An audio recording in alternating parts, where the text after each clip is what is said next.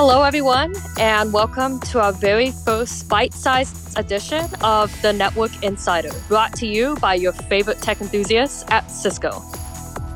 This new series is going to focus on educating our listeners on the different enterprise networking products and software known to make your network more intuitive than ever. On today's very first episode, we'll be talking about Cisco's next generation location services platform called Cisco DNA Spaces.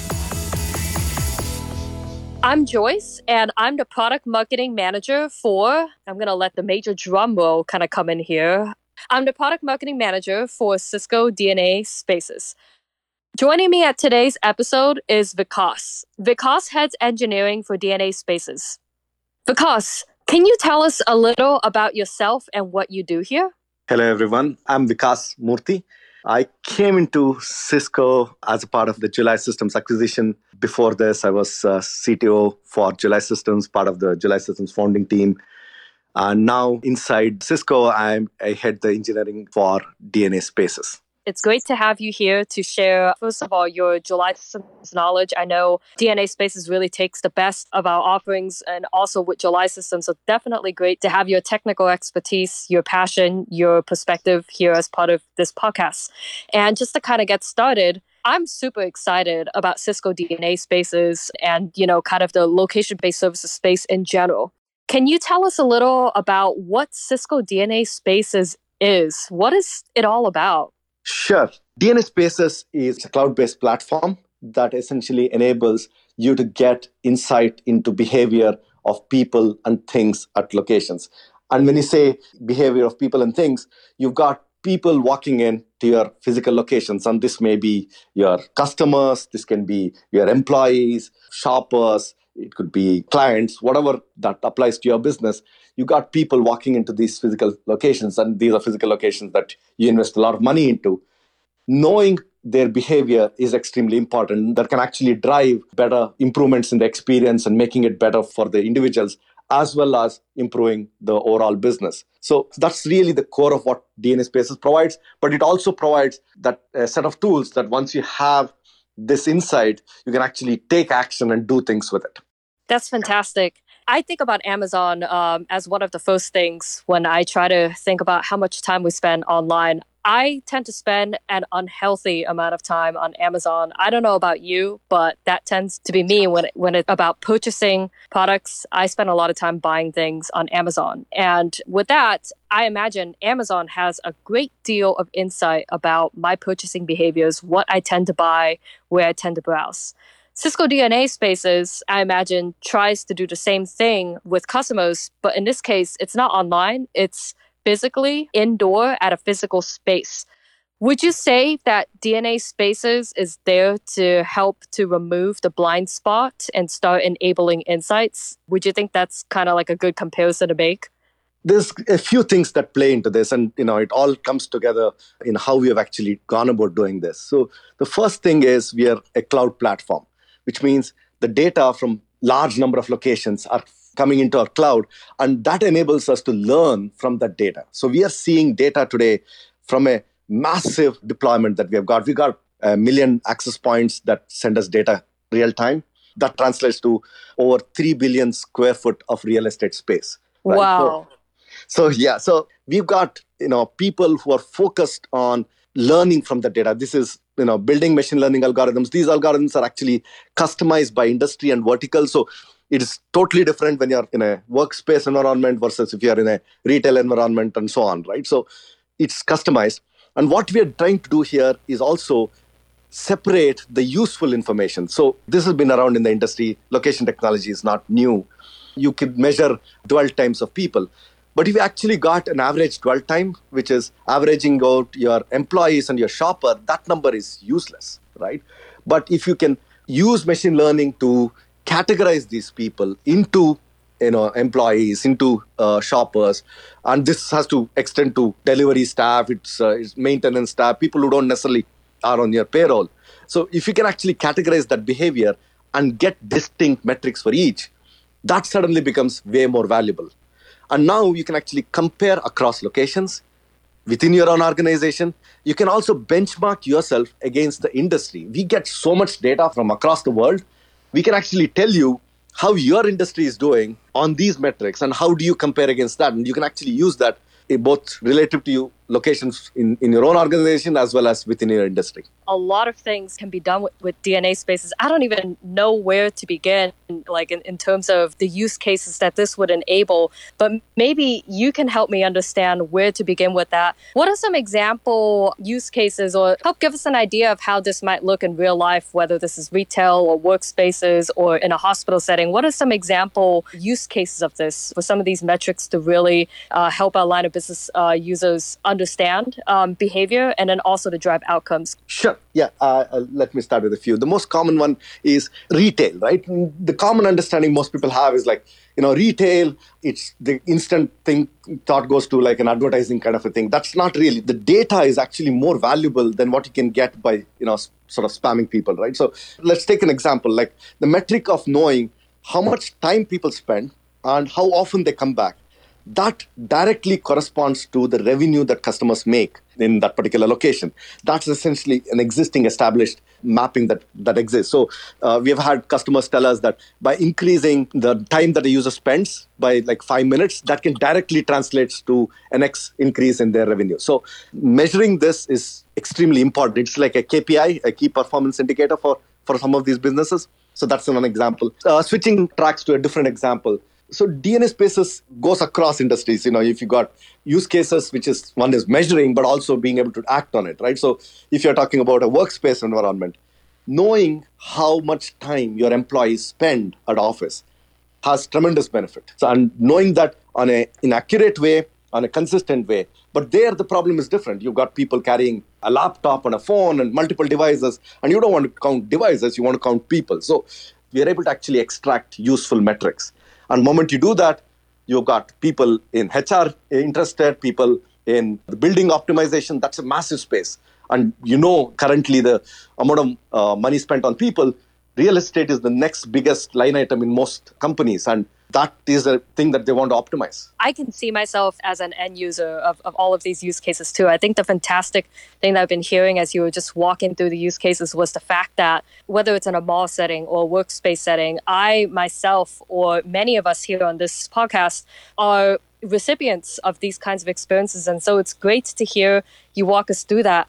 Um, we talked a lot about understanding how we might be able to understand, derive useful metrics about how people interact what about things? Um, what is an example of how we might understand the way um, we call it things interact on physical spaces? Absolutely. That's obviously uh, something that has been uh, happening for a long time. This need exists in different markets. So, like, for example, healthcare has been doing this. One thing that we power is uh, with a partner, Stanley the solution that is essentially tracking babies, right? And this is like a, a mission critical item and th- something that has to work all the time, right? So it's a use case which involves knowing, eh, you know, essentially where exactly the baby is, and that's done by adding a tag on top of the baby that is tracked all the time. But it obviously has a lot of use cases in, say, manufacturing and other industries where you essentially tag physical assets with, you know, tags. Tags have been around for some time again. What's happening now is essentially that's exploding with newer technologies coming in which enables you to do this at a scale which was not possible before. And that's the whole IoT world that's coming in. And Wi-Fi 6 obviously, you know, makes that better both on the Wi-Fi side, but also on the Cisco APs. They have got multiple radios and some extensible capabilities that lets that sort of happen even more efficiently how is it that you managed to read my next question? I think you read into uh, into my head or something when you talked about Wi-Fi six because I was just about to lead into that question, but I think um, I think you know you really really read my mind there and, and you know made really helped to connect the dots between the internet of things story really bringing in more devices into um, the management with dna spaces kind of being that middle platform so definitely that was very insightful no, to it, hear. It, Thank you. It, it, all works together, and that's by intent. It's it's a lot of work that we have put in to make. So the next generation APs that Cisco is launching, they have been built to enable this, and they come with all these capabilities. They've got the ability to run dynamic containers on the AP, which DNA Spaces puts in. that actually can be upgraded independent of the AP. These are all things that have been enabled in our next gen APs, which enables kind of set of services that was not possible earlier. So they all work together because we work to make it happen that way. And all of us are facing the COVID 19 outbreak. It's a very unprecedented, definitely a novel and uncertain time for us. And all of us have really done a great job just adapting to the situation very well and pivoting. Um, I'd like to just get a little bit of insight into what we are doing to help our customers during COVID 19. What can customers do? How can they take advantage of the benefits of DNA spaces in the context of COVID 19?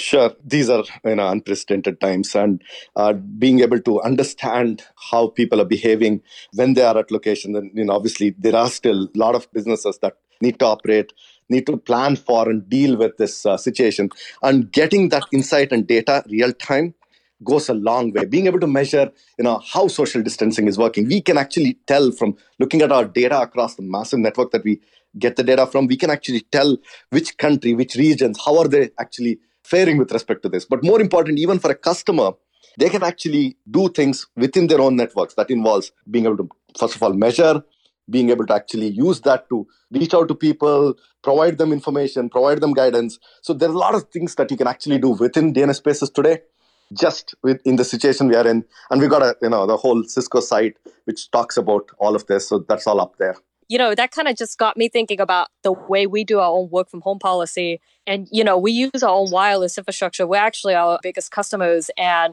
it just kind of got me thinking, you know, when we activated, when we all went home to work as part of the social distancing that has to happen, and as we were getting on the calls, I wonder if DNA Spaces was how our leadership team was able to to understand that maybe it's caused a somewhat of a temporary surge in workers going to Pleasanton office and maybe seeing that and and you know being able to get that insight. Hey, you know, um, we see an inflow of people at other offices, and now we have the insight to say, hey, perhaps our social distancing needs to be more heavily enforced in order to ensure that people are actually effectively staying home. You know, seeing how people adhere to social distancing, really understanding uh, how to location or following a mandatory work from home that every enterprise has to think about implementing. But that was something that entered my mind. No idea if that was off the wall. Um, no, no, we we totally use our own technology, and this is obviously, as I said, both customers and within Cisco, this is being used. Awesome. So we talked a lot about um, our wireless infrastructure. You know, I really hung on to that point about having so many access points across like 3 billion square feet and probably counting actually. The numbers continue to increase as customers deploy and activate. And that kind of got me thinking you know with, with all that infrastructure in place and, and the square footage that's being covered you know for a customer that's got our wireless infrastructure in place if they want to start digitizing their spaces what are the steps to get started um, with dna spaces there?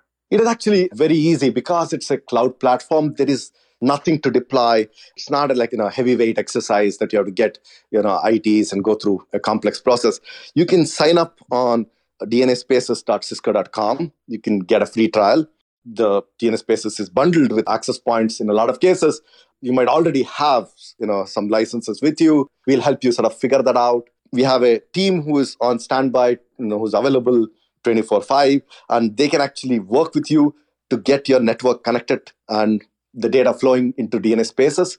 And we've had customers do this fairly quickly. And you know, there was a case where a customer actually turned on their DNA spaces service, having the data come up when the IT person was actually out on a cruise and they did it in like, you know, 45 minutes. So it's very much possible minutes. to do this. Yeah. Wow. Yeah, so you can do this quickly. Typically, of course, most customers with approvals and other things, it takes a little longer, but not very long. It's, you still have several customers do it themselves. We've got a setup guide that walks them through the whole process and they can get up and running and start seeing the value.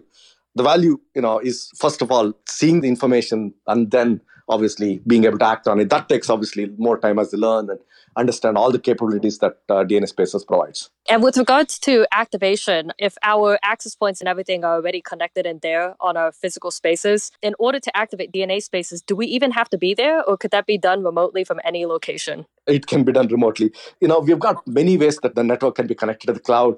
And, you know, for sure, we can give you a method that will work for a given context. So the other thing to remember is this is not something that you get with the latest you know wireless LAN controllers, latest APs. This actually works with your APs that you have deployed today. DNA Spaces works with wireless LAN controllers, which is probably several years old. So we rarely come across a network that we can't support that's music to ears. and um, with regards to um, DNA spaces, I'd also like to talk a little bit about we have a, a really strong partner app ecosystem strategy going on here with regards to uh, driving vertical specific outcomes or um, you know allowing business applications to extend capabilities. Can you talk us a little more about how with DNA spaces you can extend capabilities with some of these vertical partner applications? Absolutely. No, that's a key component. We understand that Cisco will never be the company which will deliver all the you know industry specific solutions and partners play an important role.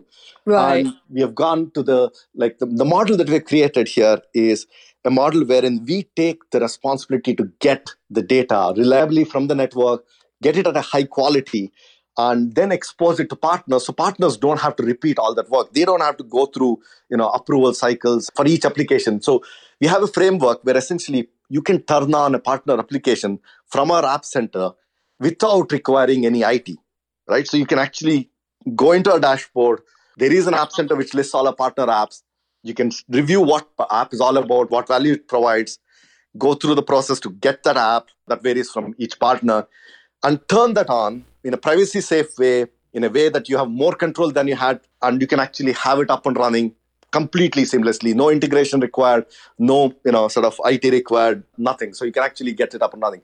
What this enables us to do is enable not just the traditional players who knew how to deal with Wi-Fi data, but also enterprise partners. A good example is say the IBM Tririga solution, which is like a building management solution. It's a massive product that they have traditionally did not use Wi-Fi data because it's just too hard.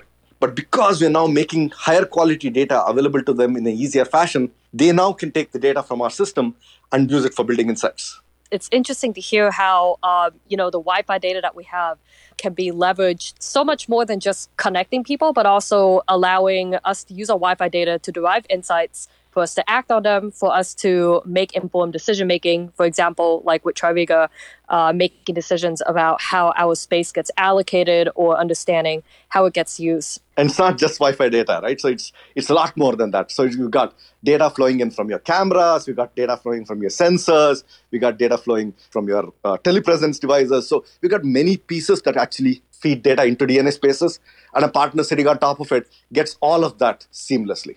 Yeah, awesome. Eventually, it's going to be not just Wi Fi, but like you mentioned, more devices kind of joining that. Um, joining the analytics entering kind of like that data size of you know what really happens on your properties i'm going to bring up this magical word that i think we've been hearing for the last few weeks um, it's called open roaming so as you know, the big news came out just recently that open roaming has joined the WBA as a broader industry standard. And so I would like to know open roaming and DNA spaces, how do the two work together and kind of how would we be able to get started with open roaming? If customers wanted to use open roaming, how would they get started with that? Sure. Yeah. So open roaming was a technology that was created within Cisco.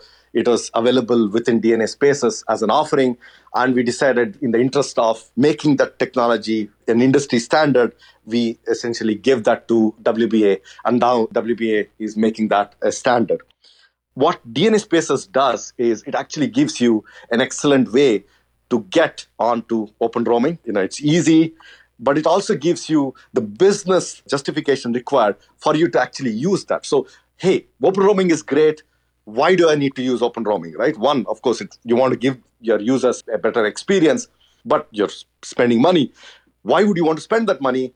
on building up their Wi-Fi infrastructure because the data that DNA Spaces gives is valuable.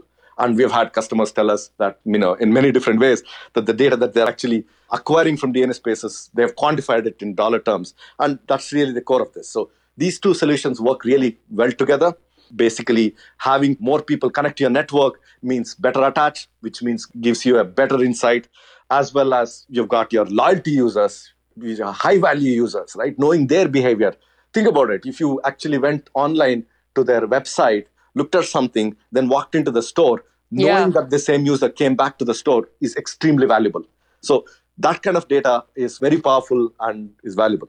Yeah, absolutely. And I think in order to to stay ahead of the game for any line of business, the ability to get better and better at differentiating who our users are and providing customized, differentiated experiences that are truly valuable to the right people at the right time is definitely super important. And definitely, it's it's exciting to see how Open Roaming can work with DNA Spaces to help customers do that. Yeah, so I'd like to uh, thank everybody for listening to our very first episode because that was a lot of energy and knowledge about Cisco DNA spaces. You know, there's no way I can list just a few interesting things that really caught my eye. In fact, I could probably go and just compile an entire blog post about all the things that we just learned here on this episode about DNA spaces. But I think just to name a few, the first thing that really interested me uh, was just the scale at which Cisco DNA spaces can work. When you talked about the billions of square feet, the hundreds of thousands of access points deployed across all this square footage, that really impressed me because it really gave me a sense of the scale at which Cisco DNA spaces is working. The second thing that really interested me was the variety of vertical use cases that Cisco DNA Spaces can really uh, help to drive. I think it really got me thinking.